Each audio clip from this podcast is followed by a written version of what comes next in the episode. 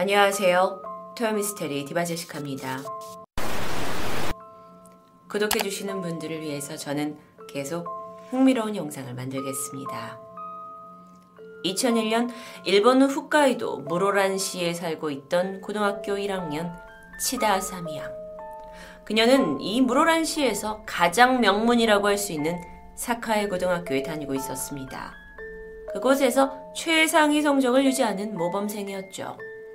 뿐만 아니라 눈에 띌 만큼 이렇게 예쁜 외모에 성격까지 밝아서 아사미 양은 남학생들에게 인기가 많았고요. 교내 팬클럽까지 생길 정도로 사랑받는 아이였죠. 하지만 한편으로는 그녀에게 반해서 무작정 들이대는 사람들로 곤혹을 치르기도 했는데요. 그러던 2001년 3월, 아사미는 아르바이트를 시작하게 됩니다. 집 근처 대형마트에 있는 빵집 체인점에서 점원으로 일하게 되었는데요. 모범생답게 그곳에서도 열심히 일하면서 용돈을 버는 중이었죠. 그런데 이 아사미가 근무하는 지점은 빵만 파는 것이 아니라 직접 로스팅한 커피도 팔고 있었는데요. 여기서 일을 하기 위해서는 이 원두를 볶는 법을 배우는 게 필수적이었습니다. 그래서 그녀는 일하던 빵집에서 약 7km 정도 떨어진 그 본점으로 가서 커피 볶는 법을 배우겠다라고 결심을 하게 되죠. 3월 6일은 마침 휴교일이었습니다. 아사미는 오전 11시 30분? 이때 본점 빵집에 먼저 전화를 걸었고, 아, 오후 1시 넘어서 내가 도착하겠다! 라고 알리게 되죠. 당시 전화를 받은 사람은 그 가게에서 근무하던 여자 점원입니다. 이후 아사미는 가족한테 어, 나 커피 볶는 법 배우고 올게 라고 말을 남기고는 12시에 집을 나섭니다. 그날 입은 옷은 청바지에 베이지색 자켓 그리고 초록색 구두 약간의 머플러 정도였다고 하는데요. 뭐 겉보기에 평범한 차림의 여고생이었겠죠. 버스 정류장으로 향하던 아사미는 편의점에 잠깐 들렸다가 12시 25분 버스에 올라탔습니다. 이때 창밖으로 문득 아는 친구가 보였어요. 그래서 반갑게 손을 흔들기도 했죠. 아사미는 버스 뒷좌석에 앉아서 약속한 장소로 이동합니다. 아사미를 태운 버스는 이 목적지 빵집과 가까운 정류장이 어디였냐면 히가시도리인데 이 히가시도리 정류장에 도착을 했어요. 그런데 왜인지 아사미는 차에서 내리지 않았습니다. 그리고 그보다 7분을 더 가서 히가시마치 니초메라는 정거장에서 1시 3분경에 하차합니다.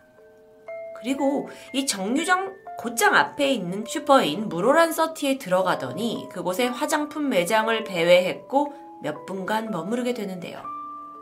뭐 특별히 뭐를 사려고 하는 것도 아니고 그냥 아이 쇼핑? 뭐 어떻게 보기에는 약간 시간을 때우는 것처럼 보이기도 했습니다. 이후 아무것도 사지 않은 채 1시 26분 매장을 나옵니다. 분명 1시 또는 뭐 1시가 넘어서 도착하겠다 했는데 왜 이렇게 여유롭게 시간을 쓰고 있는지 그녀의 행동을 이해할 수 없었죠. 마켓을 나온 아사미는 이후 우연히 같은 학교에 다니고 있는 남자친구 두 명을 길거리에서 만납니다. 그래서 그들과 가볍게 인사를 하고 별다른 대화 없이 헤어지고는 다시 그 커피 볶는 걸 배우는 본점으로 향하는 버스를 타게 되죠. 그리고 나서 도착한 시각은 1시 41분. 이 정거장에서 내렸을 때 의 시각은 이미 약속 시간보다 약 40여 분 이상 지난 시각이었습니다. 그런데 이때 차에서 내린 아사미가 당시 사귀고 있던 남자친구에게 전화를 걸었고 이렇게 말합니다. 지금 아래 도착했어. 여기서 아래는 현지인들이 어, 번화가 주변을 부를 때 자주 쓰는 말이라고 하는데요. 그러니까 이걸 해석하면 그 본점이 있는 히가시도리 부근에 내가 도착을 했다라고 해석할 수 있겠습니다. 실제 핸드폰 추적 결과 그 시각 아사미 양이 본점 빵집 주변에 있었음이 확인됐고요. 그렇게 전화를 끊고 약 5분 정도가 지났을까? 이번엔 남자친구가 아사미에게 전화를 걸었습니다. 그런데 아사미가 어, 지금은 이야기할 수 없는 상황이니까 나중에 다시 걸게. 라고 말하며 전화를 끊습니다. 뭐, 평소와 다름없는 말투였기 때문에 남자친구가 별 특별한 느낌은 받지 못했죠. 다만, 통화할 때 주변에서 아무 소리가 들리지 않아서 남자친구는 뭐, 여자친구가 그저 조용한 곳에 있다고 짐작할 뿐이었습니다. 이후 남자친구는 아사미에게 전화가 오기를 기다렸죠. 하지만 시간이 지나도 핸드폰은 울리지 않았고요. 결국 4시경이 돼서야 다시 아사미에게 전화를 걸어보는데 연결이 되지 않습니다. 그렇게 아사미 양은 마지막 통화를 끝으로 호련히 자취를 감춰버립니다. 우등생이었고 인기도 많았던 고등학생 아사미가 대낮에 실종이 됐어요. 안타까워하는 많은 사람들이 이 사건에 주목을 했는데 무엇보다도 실종 전에 그녀가 보인 이상 행동에 의문을 품기 시작합니다. 아사미는 충분히 약속된 시간까지 본점에 도착할 수 있었음에도 굳이 정류장을 지나쳐서 화장품 가게에 들립니다. 그녀를 잘 아는 지인에 따르면 아사미가 평소에 뭐 약속을 무시하고 다른 곳으로 이렇게 쇠버릴 성격이 아니라고 하는데요. CCTV로 확인되는 그녀의 모습, 딱히 이유도 없이 매장을 돌아다니고 있습니다. 마치 시간을 그냥 허비하고 있는 것처럼 보이기도 하고 좀처럼 수상하죠. 친구들의 증언에 따르면 아사미는 길을 가다가 모르는 사람이 말을 걸고 이렇게 따라붙기도 하고 심지어 스토킹을 당한 적도 있다고 합니다. 평소에도 그녀의 핸드폰으로 좀 기분 나쁜 장난 전화가 수차례 걸려오기도 했고요. 그렇다면 굉장히 아름다운 외모의 고등학생이다 보니까 정황상 납치나 유괴일 가능성이 있지 않을까요? 여기에 무게를 싣고 경찰은 마지막으로 통화를 했던 그 장소, 정류장 일대와 빵집 본점에서부터 조사를 시작합니다. 그러면서 혹시 그녀가 여기에 오는 데까지 길을 걷다가 누군가와 만난 흔적이 있는지 추적했죠. 근데 이상합니다. 이 길까지 오는 내내 그녀를 봤다는 목격자가 좀처럼 나오지 않았어요. 수사는 난항을 겪게 되는데요. 그러던 중 소녀가 방문하려고 했던 이 본점 빵집의 사장이 수상하다는 의견이 나옵니다. 일단 그는 직원들로부터 평판이 상당히 안 좋은 사람이었는데요. 치마를 입고 출근하는 여자 직원한테 오 웬일이야 하면서 위아래로 훑기도 했고요. 젊은 여직원에게 함께 뭐 밥을 먹으러 가자라고 치근덕대기도 했고요. 아니 어떤 여자 아르바이트생에게는 대놓고 가슴이 커졌다라는 불쾌한 말을 한 적도 있습니다. 때문에 여직원들은 사장을 아주 무례한 사람이라고 생각하고 있었는데 심지어 남자 알바생 중 한 명도 사장이 원래 눈이 크고 머리가 길고 마른 사람을 좋아하는데 이게 아사미 양의 용모와 일치하지 않냐면서 경찰에게 의심점을 말하기도 했다고 합니다. 자, 이에 형사들은 점장을 불렀고 인터뷰를 진행합니다. 그는 자신은 이 사건과 무관하다고 주장했죠. 실종 당일 1시에 오기로 한 아사미를 내가 1시 반까지 기다렸다. 어, 근데 계속 오지 않자 직접 찾으러 나갔다. 라고 말을 하는데, 그러면서 내가 가게를 나갈 때, 아, 야, 나 아사미 양 찾으러 갔다 올게. 라고 말했다고는 진술했지만, 정작 그 이야기를 들은 사람은 없었습니다. 이후에 그가 어디로 갔느냐? 아사미를 찾으러 나와 보니 어, 마침 몸이 좀 안 좋아서 그냥 집으로 들어가 잠을 잤다고 말하게 되죠. 뭔가 수상쩍었습니다. 그의 진술이 사실인지 확인하는 과정 속에 종업원은 뭐 사장 나간 건 봤어요. 근데 어, 그렇게 말하는 건 못 들었는데? 라고 했고 굳이 직접 사실 찾으러 간다라는 것도 전화를 해보면 될 텐데 왜 밖을 나갔을까? 라는 것에 의문이 들기도 했고요. 그리고 그날 집에 들어가서 잠을 잤다? 사실 이거에 대해서도 사장의 가족 외에는 이 알리바이를 증명해줄 사람이 없었습니다. 1시 반, 이 사장이 빵집을 나선 이후부터 그는 정말 그대로 집에 가서 쉰 걸까요?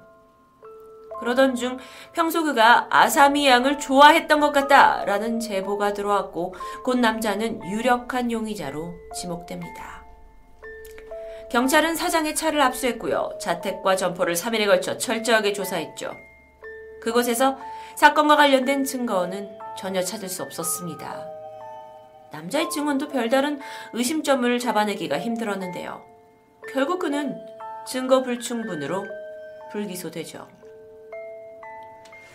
아, 이렇게 가장 유력한 용의자가 무혐의고 되고 풀려나면서 이 아사미양 실종 사건은 완전히 미궁에 빠져버립니다. 그날 소녀에게 무슨 일이 있었던 건지 그대로 베일에 감춰진 채 사건은 묻히는 듯 했습니다. 그러다 9년의 시간이 흘렀고 2010년 11월 자신을 전직 형사이자 탐정이었다고 소개한 한 남성이 자신의 블로그에 이 사건에 대한 글을 남기게 되는데요. 그는 당시 경찰들이 용의자 조사에서 결정적인 실수를 저질렀다고 지적했습니다. 그러면서 추가적인 조사 내용을 공개하게 되죠. 당시 빵집 사장이 운영하는 이 건물의 2층과 3층이 비어 있는 임대 아파트. 그런데 이 건물의 소유주가 바로 사장이라는 겁니다. 제보자는 당시 경찰이 용의자를 조사를 했을 때 다른 것들은 다 확인을 했지만 이 건물 위층의 방들은 조사를 하지 않았고 이에 아사미 양이 어쩌면 이 건물의 빈방에 납치됐을 가능성을 배제했다라는 겁니다. 이외에도 그 당시에 사장이 조사받는 기간에 그의 자택에서 발견된 비디오가 전부 여고생과 관련된 뭐 이제 포르노물이었다라는 것이 밝혀지면서 이 블로거의 글이 굉장히 사실 자극적이고 충격적이잖아요. 그래서 일본 내에서 삽시간에 퍼졌고 다시 수면 위로 이 사건이 떠오르게 되는데요. 하지만 그렇다 한들 경찰이 즉각적으로 조사에 나서진 않았습니다. 그리고 다음 해인 2011년 아사미가 실종된 지 10년이 되었고 이때 마침 일본의 한 프로그램에서 이 사건을 재조명하는 방송을 기획하게 되죠. 그리고 제작진은 그때 용의자로 의심받던 사장을 직접 찾아가 인터뷰를 시도합니다. 그는 얼굴이 노출되지 않는다라는 조건으로 인터뷰에 응했죠. 어떻게 살고 있나 봤더니 이 사건 이후에 해당 그 빵집을 폐점을 하고 다른 장소에서 음식점을 운영하는 중이었습니다. 그는 여전히 당시 사건에 대해서 아주 억울해하고 있었어요. 아, 나는 전혀 관련이 없는데 범인으로 몰렸다 라는 주장이죠. 이때 제작진이 물었습니다. 프로그램 제작진이 그럼 당신이 범인이 아니라는 증거는 무엇일까요? 이 질문에 그는 아니, 나는 여자가 궁하지도 않았고 여자를 좋아하지도 않고 아, 변태도 아니다. 범행을 저지를 목적이 없지 않느냐라고 강하게 반발했다고 합니다. 이 내용은 일본 TV를 통해서 방영이 되었는데요. 그의 이런 강한 반박에도 불구하고 이상하게도 사람들은 의심의 눈초리를 쉽사리 거두지 않았고요. 네티즌들은 방송 후에 저 사람이 범인 맞네! 라는 데 의견을 모았다고 합니다. 아무래도 여러 미심쩍은 구석이 많았기 때문이었겠죠. 그렇다 한들 중요한 건 결정적인 증거입니다. 증거가 없었기에 그는 용의자로 조사를 받지는 않았죠. 아사미 양이 실종되기 1시간 전까지의 행적은 주변인의 진술, 중간에 만났던 친구들, CCTV를 통해 정말 자세히 남아 있습니다. 하지만 3월 6일 오후 1시 41분 남자친구의 통화 이후 후련히 세상에서 사라진 소녀. 2018년까지 그녀의 얼굴이 붙은 전단지는 일본 내에서 계속 배포되었습니다. 그리고 아사미 양의 가족은 딸이 실종된 지 20여 년이 지난 지금까지도 같은 집에서 이사를 가지 않고 거주하시면서 하염없이 나를 기다리고 있습니다. 토요미스테리 디바제시카입니다.